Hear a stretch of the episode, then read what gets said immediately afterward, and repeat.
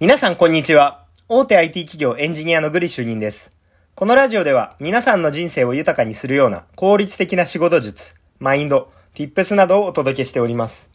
今回のテーマは、社会人の読書の平均冊数について話していきたいかなと思います。皆さん、読書ってしてますか？別に本でなくてもいいんですけれども、あの、情報収集って非常に重要なので、今回その、僕が、その日本人の平均読書時間っていうところを、あの、マイナビのホームページで見て、びっくりしたので、ちょっとこういった配信をしたいかなと思いましたっていうところを、まあ、情報収集大事だよっていうところを共有したいかなと思います。で、えっと、マイナビから、あの、マイナビが調査した結果ですね。調査した結果、あの、社会人の平均の読書の本数、冊数って、あの、2.2冊なんですよ。月あたり。で、これ、月あたり2.2冊みんなが読んでるって思えば、まあまあ悪くないのかなって思う一方で、実は1冊も読まない人が約40%。で、残りの60%のうち30%が、まあ大体2、3冊読む人。で、4冊以上読む人が、まあその残り30%ぐらい。要は、10人いたら4人が何も本を読まずに、えー、3人が2、3冊読んでて、3人は4冊以上、たくさん本読む人がいるみたいな。そんなイメージですね。で、これって、日本大丈夫なのかなって単純に思っちゃったのと、まあ本以外から情報収集をしているならいいんですけれども、まあちょっと情報収集って大事だよなって考えることが多いので、まあこういった話をしたいかなと思います。で、えっと、ちなみに補足なんですけど、僕自身は、えー、月5冊ぐらいかな、今、読んでて、で、Kindle Unlimited とか入っているので、まあ、それなりに本を読んでたりしますっていうところで、まあ、本を読むことによるメリットみたいなところを3つ挙げておきたいかなと思います。はい。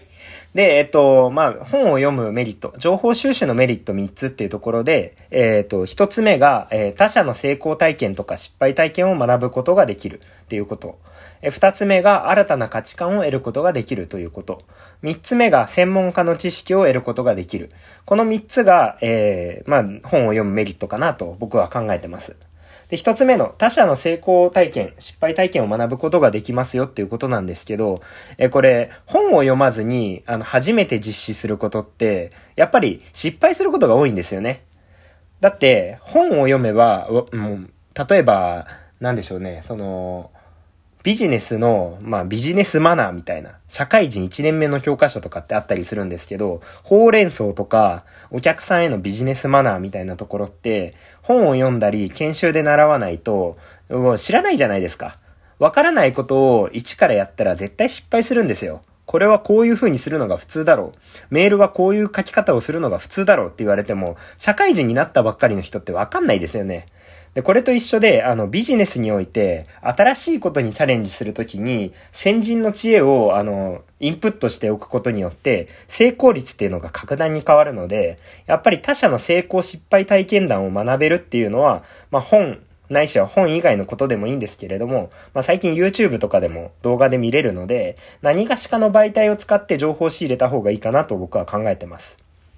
はい。で、二つ目なんですけれども、二つ目は新たな価値観を得ることができるというところですね。で、本を読むことで、あの、自分が経験していないこと、かつ自分とは違うバックボーンを持った人たちの、えー、考え方っていうのを、あの、学ぶことができるんですよ。で、同じ価値観の人って世の中にいないと思うんですけれども、やっぱりいろんな価値観の人に触れることで自分の考え方が柔軟になったりとか、新たな知識とか発見をすることができると僕は考えてます。って言った時に、まあその、誰の本も読まずに誰の情報もインプットしないと、自分があの、持っている価値観ってブラッシュアップされたり磨き上げるっていうことができないんですよね。だから、あの、本を読むっていうことで、あの、いろんな情報を、まあ別のメディアでもいいんですけど、取ることによって価値観を得ることができる。で、あ、こういう考え方あったんだ、僕もそういう考えを持とうかな、みたいなことって自分の人間力が向上するっていうことだったりするので、ここら辺はポイントかなと思ってます。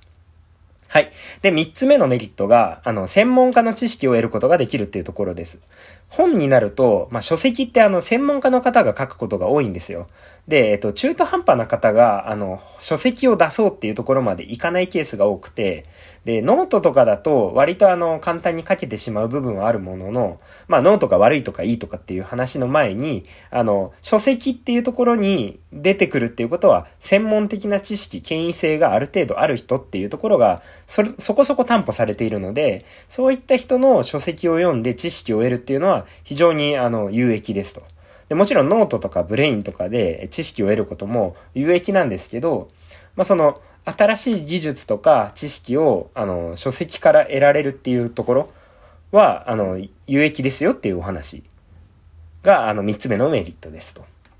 はい。で、えっと、結局なんですけれども、そこの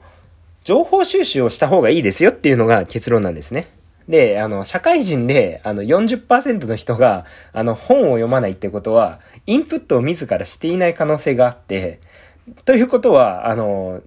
自分の価値観とか、新しい情報をブラッシュアップすることがなく、そのままなんとなく生活をしているっていうのは結構危ないかなと思うので、まあ、今回その、まあ、読書っていうことの重要性みたいなところを、まあ、配信させていただきましたと。はい。まあ、とはいえ、まあ別にその、YouTube とかで情報収集してるよとか、情報の収集の方法はいろいろあるので、まあ多岐にわたるのかなと思うものの、まあなんか私の考えを述べましたというところになります。はい。えー、今回は社会人の、えー、平均読書冊数、本数、本の数を、あの、話させていただきました。情報収集が大事だよという話ですね。で、このラジオを聞いた感想やコメント、レターなどいただけると嬉しいです。また少しでも気に入っていただけましたら、Twitter も合わせてフォローいただけると喜びます。最後までご視聴いただきありがとうございました。それでは今回はこれで以上となります。またね